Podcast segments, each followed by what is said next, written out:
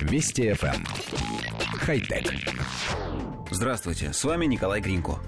Французский стартап разрабатывает устройство под названием Муна, которое позволит регулировать температуру подушки во время сна – это умная система, которая, как отмечают разработчики, стимулирует сон, делая его более глубоким, автоматически подстраиваясь под температуру головы и шеи человека.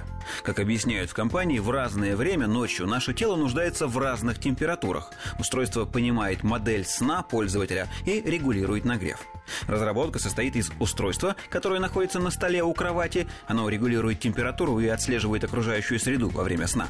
Трубки, по которой циркулирует вода, датчика сна и специальной подкладки, которая помещается в наволочку вместе с обычной подушкой. В компании отмечают, что перед сном температура тела, в особенности головы, должна быть чуть ниже, однако ближе к рассвету телу нужно согреться, чтобы пробуждение было более легким. Разработчики подчеркивают, что в сотрудничестве с врачами проводят клинические исследования нового устройства.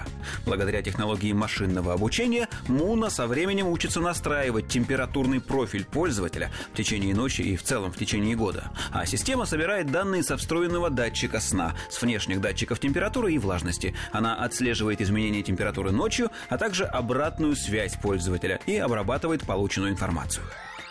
Коллектив редакции нашей программы недоумевает, как же неразумное человечество тысячелетиями засыпало и просыпалось на подушках одной и той же температуры, а иногда, страшно подумать, и вовсе без подушек. Все это время никто и не подозревал, что температуру гаджетов для сна, а теперь это нужно называть именно так, нужно менять. Ну, теперь-то мы точно выспимся. Особенно если учесть, что около года назад на той же интернет-площадке был выставлен проект подогреваемого и охлаждаемого одеяла. Принцип устройства был тем же самым. В одеяло вшивались трубки, по которым циркулировала вода нужной в данный момент температуры. Думается, если совместить эти две разработки, можно будет многократно повысить качество сна и больше не пользоваться для изменения температуры дедовскими методами, вроде высовывания ноги из-под обыкновенного неумного одеяла.